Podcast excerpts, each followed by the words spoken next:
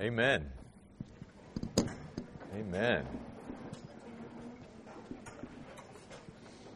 All right, 1 Corinthians 15, as we continue our study of the resurrection, we're going to finish up 1 Corinthians 15 tonight, and then uh, finish out 1 Corinthians for good next week, looking at chapter 16. But this is the third week in a row now we've, we've spent on 1 Corinthians 15, dealing with the resurrection and how the resurrection of Christ impacts our lives every day.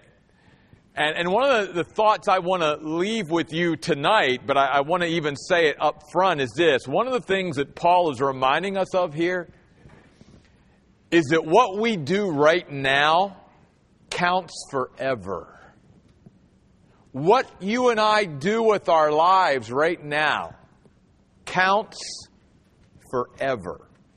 That's, that's big. And Paul's going to leave us with that thought at the end of 1 Corinthians 15. But before we get into that, Paul, one of the reasons he wrote this specific chapter was an answer to the question and also an answer to some false teaching that was going around in Corinth that there is no resurrection of the dead.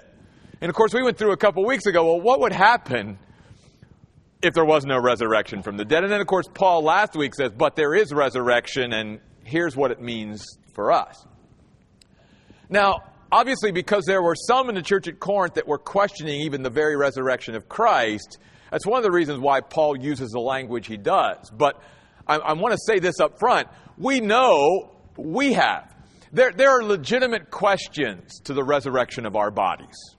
Okay? There just are.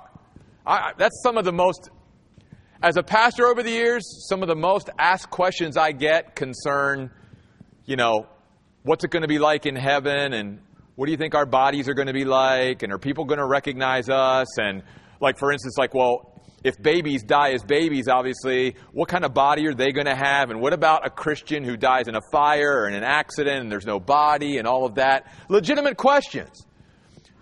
God doesn't answer all of those questions we have specifically, but the any any answer, any insight that he does give us to the resurrected body is pretty much going to be found tonight in 1 Corinthians 15, the passage we're going to look, look at. So notice what God does say. Paul starts out 1 Corinthians 15. I'm going to start at verse 35, by the way. I haven't told you that yet. That'd be good to tell you. So Paul says, But someone will say, How are the dead raised? And with what kind of body will they come? Now, again, remember the next word is full, which you might go, Well, Paul, there's some legitimate questions, like we said, but Paul is answering some of the skeptics in Corinth. So when he uses the word full, it's in the context of the fact that some of the reasons why these people don't believe in the resurrection is they have a hard time wrapping their mind around the fact that, well, again, like what would happen if your body's destroyed? Or even let's say this, say your body's buried and it's been there for 100 years. Obviously, after 100 years, that body's going to decay and all of that in the grave they, they just couldn't wrap their minds around resurrection coming from death, in a sense, no matter how someone died. So that's why in verse 36 he uses the word full. Now, the, the word full in the Bible is an interesting word. It, it doesn't mean somebody with a low IQ or a lack of knowledge or anything else. It does mean here without reflection. In other words, Paul is saying, if you just took time to look around and think about what you see on an everyday basis, even in nature, you would understand this principle because Paul's going to say nature teaches us some things about life and death and life coming from death. Notice he says, What you sow will not come to life unless it dies. In other words, he's talking about when a farmer goes out and scatters seed, the seed has to go into the ground and, in a sense, die when it's planted. But we know that when that seed is planted and dies, life comes forth from that dead seed. So he goes on, and what you sow is not the body that is to be. In other words, you and I don't sow the plant itself, we sow the seed, and the plant comes from the seed. We're going to talk a little bit more about that in the context of what does that mean about a resurrected body. But a bare seed, he says, perhaps of wheat or something else. So, one of the things I wrote down here in my Bible is this, because this is good, just a good principle for us to remember, because it's, it's a biblical principle that is throughout the Bible, and Jesus talks about it. It is only through death that a seed reaches its designed development. It is only through death that a seed reaches its designed development. I think that's why the Bible teaches us that if we're going to be Christians and really live life, really experience life, the abundant life we talked about Sunday, then what does Jesus say we have to do? We have to die to self. We have to take up our cross daily and follow Him. And it's only really through dying to self and laying down our lives for others, as Jesus even says, that we truly can experience life. Life comes from death. Even nature talks about that. So then he goes on in verse 38 to say, But God gives it a body just as he planned. So that even out of that dead seed or whatever, there is something that is produced from death. And to each of the seeds, a body of its own. Now, again, remember, this is also in the context of our resurrected body.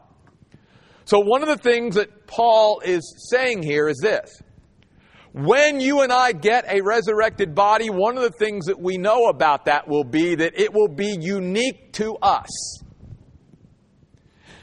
So that in a sense there will be a familiarity to the resurrected body, there will also be a uniqueness to the resurrected body, and there will also be some differences from our natural body that we have now. Stay with me, we're going to cover all this in detail. The point I want to make, though, is this at the end of verse 38, a body of its own means it pertains to us. In other words, even in glory, throughout eternity, for the bazillions of years that we will be alive in our resurrected body because this is a body fit to live forever without dying and wearing out. Just like our earthly body, it will be a unique creation of God only for us and will set us apart from everyone else. Everyone in heaven will not have the same body, it will be a unique fit for us. But using the analogy that Paul's using, we also know that even though, say, the plant that is produced from the seed is different, there's also a continuity. In other words, a, a, a seed of wheat is going to produce a stalk of wheat. So there is continuity. And so, what Paul is saying to us, I think, is this there will be a continuity in some way to our glorified bodies that are fit for eternity. In some way, we're not going to be not us, if you know what I mean. There, there's going to be a continuity between who we are here and who we will be in eternity. But there's also going to be some major differences, too. Because obviously, this body cannot live for eternity.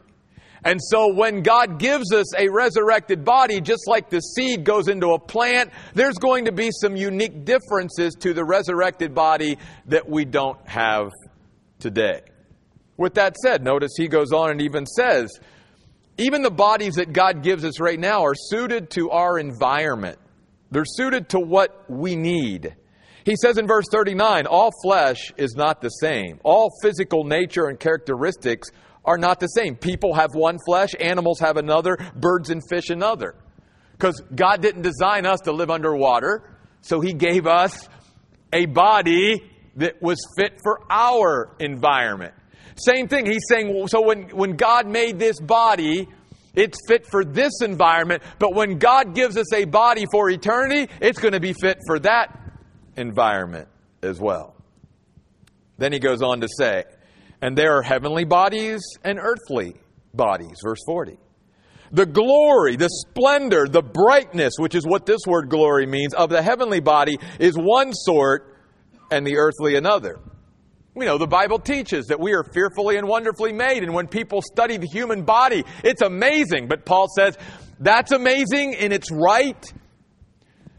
But the spiritual glorified body that God's going to give us is going to be just as amazing as well.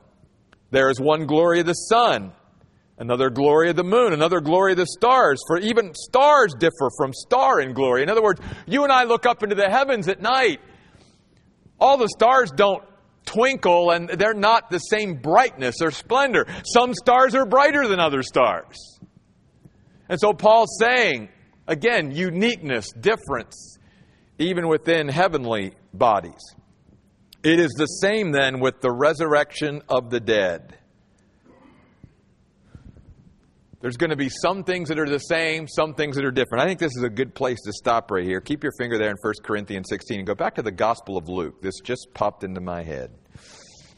And I don't usually have a lot popping into my head. Now the question will be can I find it? Yeah, okay. Luke 24. Thank you, God. Luke 24. I'm specifically going to look at verse 39. When Jesus rose from the dead, Jesus had a glorified body that had continuity to the way he was and the way he looked on earth. But obviously, too, it was different because it was glorified. It was fit then for the spiritual realm rather than the natural realm. But it was still a body. It was still a body. Notice what Jesus says to his disciples. Luke 24 39. Look at my hands and my feet. It's me. Touch me and see. A ghost does not have flesh and bones like you see I have. See, some people think that spiritual body means some kind of ghostly apparition. No. In Christ, his glorified body had flesh and bones. Now, interesting, he doesn't say flesh and blood. That's a very important distinction. He says flesh and bone, but not flesh and blood. So there is similarities to our body, obviously, now, but there's going to be some differences because this body is fit to live on earth, that body will be fit to live for eternity in heaven. Let's go back to 1 Corinthians. I could stay there for a while, but I need to move on. So notice he shows us some differences, some contrast between this body and the new body. In verse 42, what is sown, meaning this earthly body, is perishable. Simply means subject to corruption, to destruction. What is raised is imperishable. It will never decay. It is immortal earthly body, verse 43, it is sown in dishonor. The word means to be despised, having been degraded. We know that. The older we get, the more we complain about our body. And by the time we die and it wears out, it's like there's no honor in that body. That thing is gone, you know? It's gone. But here's hope, folks. Look at what it says about our new bodies. It is raised in glory, meaning magnificence and excellence. The new body that you and I get, no dishonor, no degrading at all. It is sown in weakness. We all know that too. Especially the older we get, we lack the strength. It literally means feeble and fragile. This earthly body is feeble and fragile, but notice, it is raised in power. And the word there means inherent power. Not even the power of God that rests on us, but this new body is going to have power within it that this body doesn't have. Verse 44 It is sown a natural body, an earthly, of this world body. It is raised a spiritual body, just like Jesus. So he says, if there is a natural body, there is also a spiritual body. So Paul here is just laying out what God has revealed about the spiritual body. Now, again, doesn't answer all of our questions. Because, again, one of the other questions, like, well, how old are we going to be? You know, can I go back to look like I did when I was 25 or, you know? God doesn't answer that question. But, but I think the point is clear that whatever age you think your body looks like, it's better than the one now, no matter what age that was. Trust me. It's better. So then Paul goes on to say, It is written, the first man, the first human being, Adam, became a living person. The last Adam, Jesus Christ, became a life giving spirit. The words mean to restore. You see, when sin came, sin marred man's body created in the image of God. And even though it's still glorious to some degree, I believe that as the centuries have went on from Adam and Eve, that our bodies even are nothing like Adam and Eve's body was. That's why I think part of the fact why up until the flood that people even lived to be seven, eight, nine hundred years old. There was a different climate on earth at that point, and their body was different as time has went on, even though we have great advances in medicine and all of that, the lifespan is still 80 some years here in America. So we're living a little bit longer, but still, the body wears out. And if, if you and I are going to buy into the world of somehow we're going to cheat death and we're going to slow down the aging process and all of that, sorry, God says the reality is that why would you want to as a Christian? Now, obviously, you want to take care of your body, it's the temple of God. But He's going to tell us that don't you realize, Christian, that death is the portal to real life with God? So don't look at death as some negative thing. Look at it as a, as a positive thing in your life.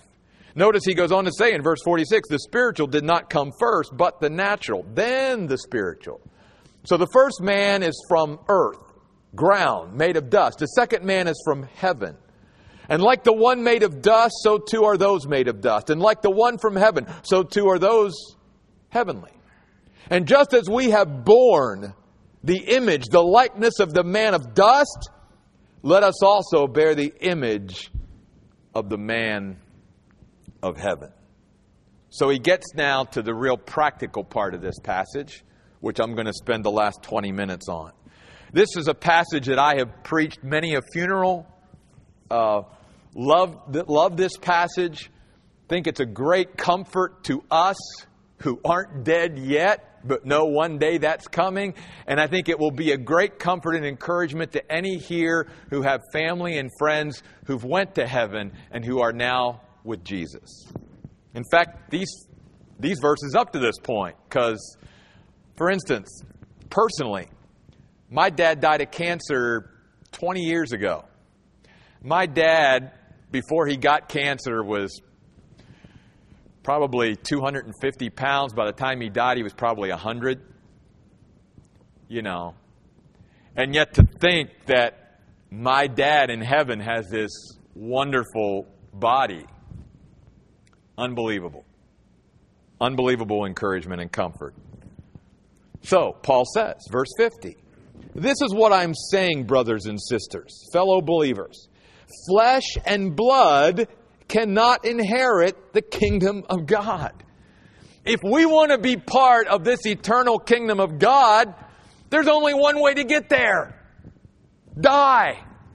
But again, going back to his earlier point, life comes from death. Look at nature. Nature teaches us all the time that life comes from things that die. And so he's saying, don't look at death in a negative way because through our death, we will inherit the kingdom of God and truly grasp on to everything that God has for us because this body can't live forever. This body can't experience all that God has for us. We've got to lay this body aside and get that new spiritual body. Nor does the perishable inherit the imperishable. Now he says in verse 51, though, listen, I will tell you a mystery. A mystery in the Bible is simply something that has been hidden up to now, but is now revealed. In the Old Testament, the Old Testament taught resurrection of the body.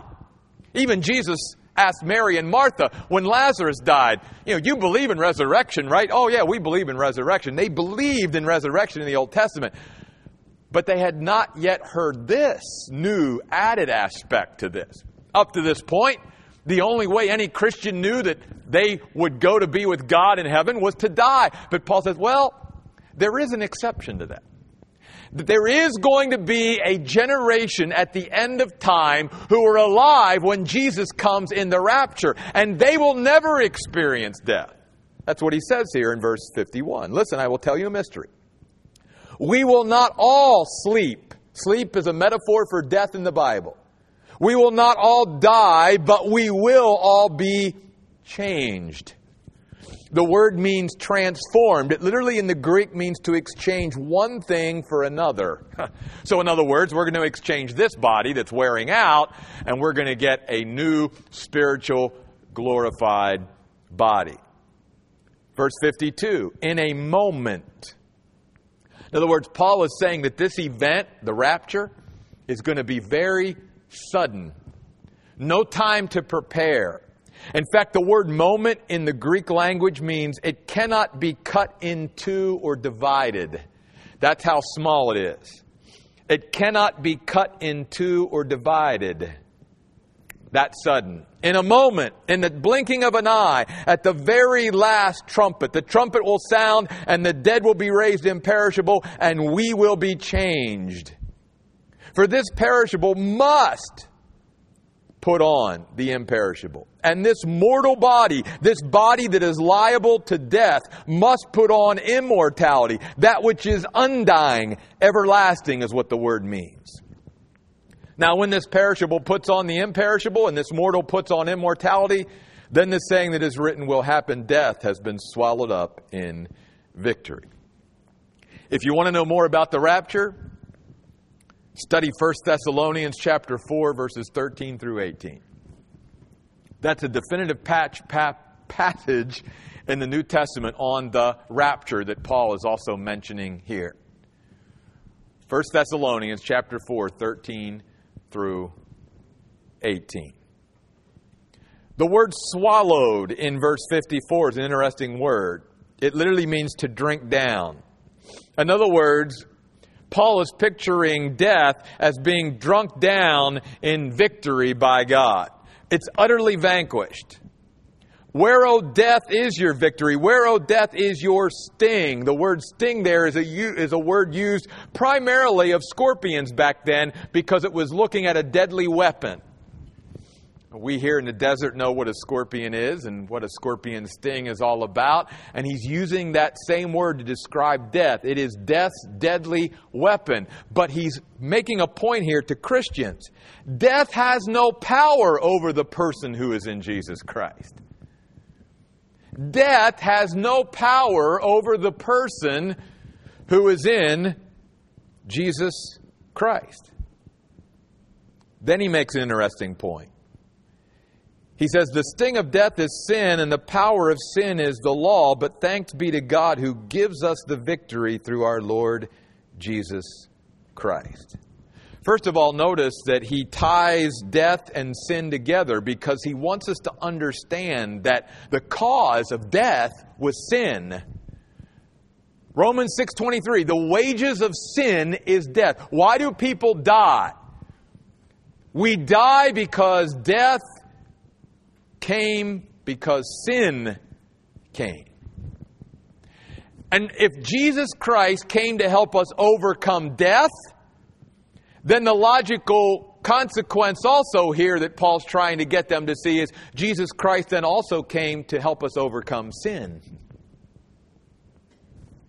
If he can overcome death, then he can also help us to overcome sin because sin and death are tied together. In fact, sin is the cause of death in human beings. A couple other interesting things. Notice in verse 57 the word thanks. Literally, that's the Greek word charis, which is, it means grace. But grace be to God. In, in a sense, he's saying, He's reminding us the reason we can be thankful to God is not because we did anything, it's because of what God did, and it wasn't because we deserved it, it was out of His grace that we have all this. In fact, he goes on even to reiterate that when he says, Who gives us the victory, who furnishes us, who supplies us the victory. We didn't earn this. We didn't work for it. We didn't deserve it. It was a gift of God's grace that He gave us through Jesus Christ. That's why death has no power over us. That's why we don't have to fear dying. We don't want to die. But we don't fear death like those without Christ because we know, according to the revealed Word of God, exactly what's going to happen to us and what our glorious future is. It gives us hope rather than no hope, like many people have in facing death. And then he comes down to verse 58 probably the most practical verse of the whole night. Because throughout this entire chapter, three weeks ago when we started this in 1 Corinthians 15.1, talking about the gospel, Paul has really built everything up to land on verse 58 and saying, now guys, all this about the resurrection of Christ, it really boils down to this is how it can impact your life and my life on an everyday basis. So then, dear brothers, always be outstanding, or excuse me, so then, dear brothers and sisters, be firm, do not be moved, always be outstanding in the work of the Lord, knowing that your labor is not in vain in the Lord. Three things in that verse I'd like to end with tonight. Good, I've got at least 10 minutes. Verse 58. First of all, he reminds the brothers and sisters in Corinth that they are dearly loved. Dearly loved ones. And then he says in verse 58 be firm. In the Greek language, it literally means to sit. And what it, the meaning of that is in the Greek language is to be settled. To be settled not sitting in the sense of inactive, because we're called to serve the Lord. But in this context, he's saying that all this information about conquered death and resurrection and our glorious future and the hope that God gives us and all that should settle us. We live in a very unsettled world. We live in a very anxious, restless world. In fact, it's very interesting. In studying ahead, I'm, I've told you I'm going to be doing a, a series on Psalms and a blog to coincide with my series on the life of David on Tuesday nights in the new year. And one of the terms I've come across is the, word wicked. And the word wicked in the Old Testament literally means restless. It's the idea that that someone that just can't ever be settled. See, if you and I have Christ and we have the hope of glory and we have all these precious promises, there should be a settledness to our life instead of a restlessness to our life. And so he's saying to all of us as Christians take the information I have given you throughout this book, and especially chapter 15, and be settled. Even in the book of Ephesians, chapter 4, Paul was telling the Ephesians, don't be tossed back and forth, carried about by every wind of doctrine. Be rooted, be grounded, be settled. And so the first practical principle for us let's be a settled people, a people that is able to sit and rest in God and not be so restless and churned up all the time. Second, do not be moved. If the first principle is be settled, the second principle is be stubborn. Then there's a lot of times where the idea of stubbornness is a negative. And that's certainly true. There would be times in our life where if we are stubborn, God is saying that's not a good quality to have. But there are also many times as a child of God that He wants us to be persistently stubborn, which is what this word means. Why? Because there are times throughout our Christian life where we know we know we're settled, if you will, or we're, we're on a solid foundation. We know that this is truth or, or that we're basing some decision or choice on what God has revealed and what He said, and yet we'll have people come into our life and in and out of our life all the time who try to move us out of our position, if you will. And in a sense, maybe even cause us to be restless, questioning, doubting, all of that. And Paul is simply saying, take the truth of God's word and not only be settled, but be persistently stubborn about it. When you've landed on the truth and the truth is setting you free, don't let anyone or anything, even the demons of hell themselves or Satan himself, come and move you off your position of strength and stability and security. Stay there. That's what the words mean. Do not be moved. Let me use it in a local church context. Because those of us who are serving the Lord in any capacity, I, you know, Nicole and Crystal and, and Marcia and Eric and, and Chris and anyone who's a ministry director, anyone who's involved in service, Bob, any, any one of us, we know that the more we serve God, the, the, the, further in we go to service, there, there's going to be those times where people come in and out of our church and in and out of our lives. And we know that this is what God has settled us on to do and to be and to focus on. Sort of going back to Sunday's message about I'm going to narrow the focus of my life and this is what it's going to be. And we're always going to have people coming in and say, hey, what about that? Hey, what about that? I've got people doing that to me all the time. Now, not every new person that comes to the Oasis does that. But there's a lot of people, when they come into a church like this and they're new, they're always, in a sense, going to challenge what we're doing and why we're doing it and, and trying to get us to go maybe in, in a direction that they want us to go. And you got to keep coming back and saying, that's good, and that, but this is what God has called me to. And I can't be moved from that. Sort of like Nehemiah when you know, they were doing the wall and, and they sent the person to get him to come down off the wall. And he said, I can't come down off the wall now. I'm doing a work for God. I can't, you know, be moved. So we, anytime you and I serve the Lord and minister, one of the things we have to just know is that throughout our ministry, there's going to be people who are always constantly trying to get us to move from the position that God has placed us on. And we've got to be persistently stubborn. Now, there's times where we need to change. And there's times where we need to, you know, do things differently. But there's other times where we are convinced and we know that this is what God wants us to be about. And I don't care who comes in and says, well, what about that or what about that? No, I'm going to be persistently stubborn. That's what Paul means by do not be moved.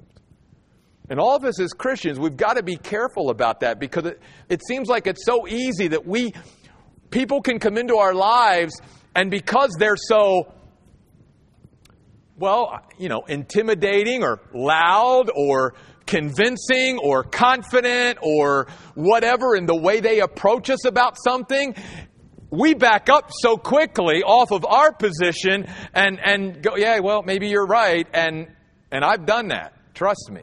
And then I've regretted doing it. Because God reminded me later, you moved from a very secure position because of the pressure of other people, but not by the leading of my Holy Spirit. Don't be moved, Jeff. Be settled. Be persistently stubborn. And then be strong, is the last one. Before we get to that, no, notice what he says. Always be outstanding in the work of the Lord. The word outstanding really means overflowing. So it reminds us that when you and I are serving the Lord, it should be out of the overflow of God working through us. Not us doing it, but God doing it through us. And notice what he says. Always be outstanding in the work of the Lord. It's not my work, not your work. It should be the Lord's work. It should be what the Lord is asking us to do, what the Lord is leading us to do, what the Lord has called us to do. Not what somebody else has called us to do, not even what we think we should, what the Lord is doing. It's His work. And if it's His work, then He will empower us to do it out of the overflow of our own personal time with Him. So, he ends by saying, knowing that your labor is not in vain in the Lord. Knowing that your labor is not in vain in the Lord. And this is where I got the concept of be strong. Why? The word labor here means intense labor. In fact, if you look this word up in the Greek, it literally means a beating.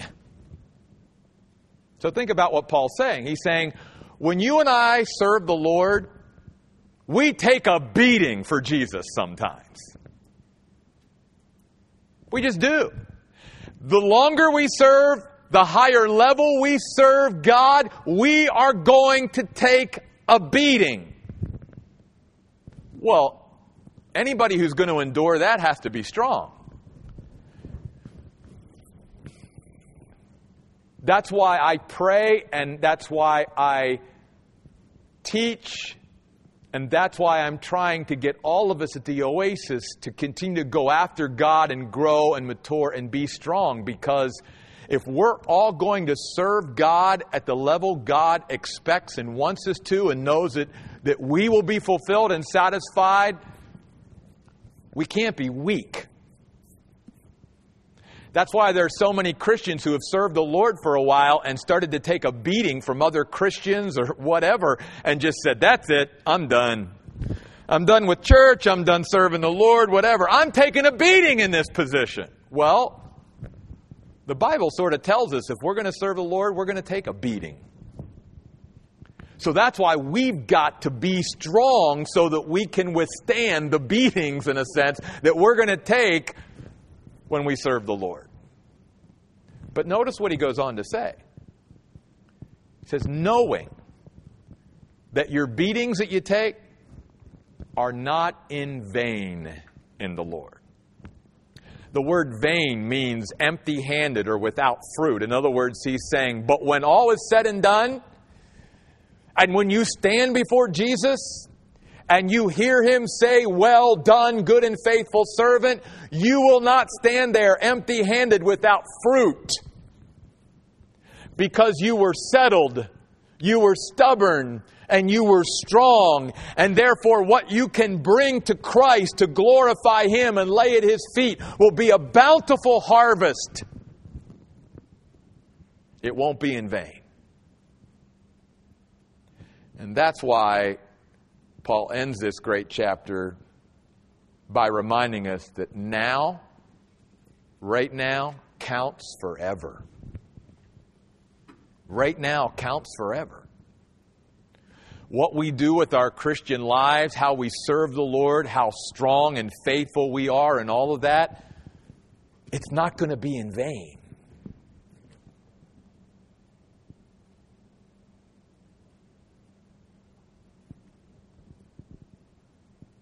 I don't think we'll ever get to heaven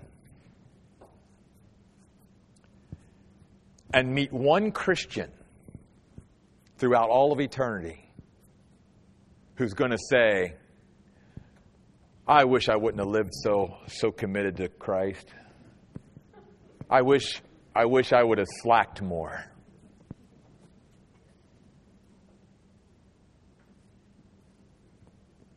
But there's many Christians even before they get to heaven.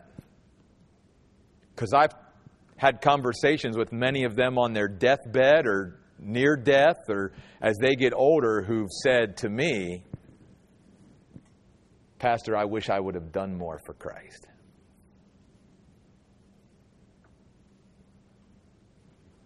Paul said it doesn't have to be that way. We don't have to live our lives and then go, well,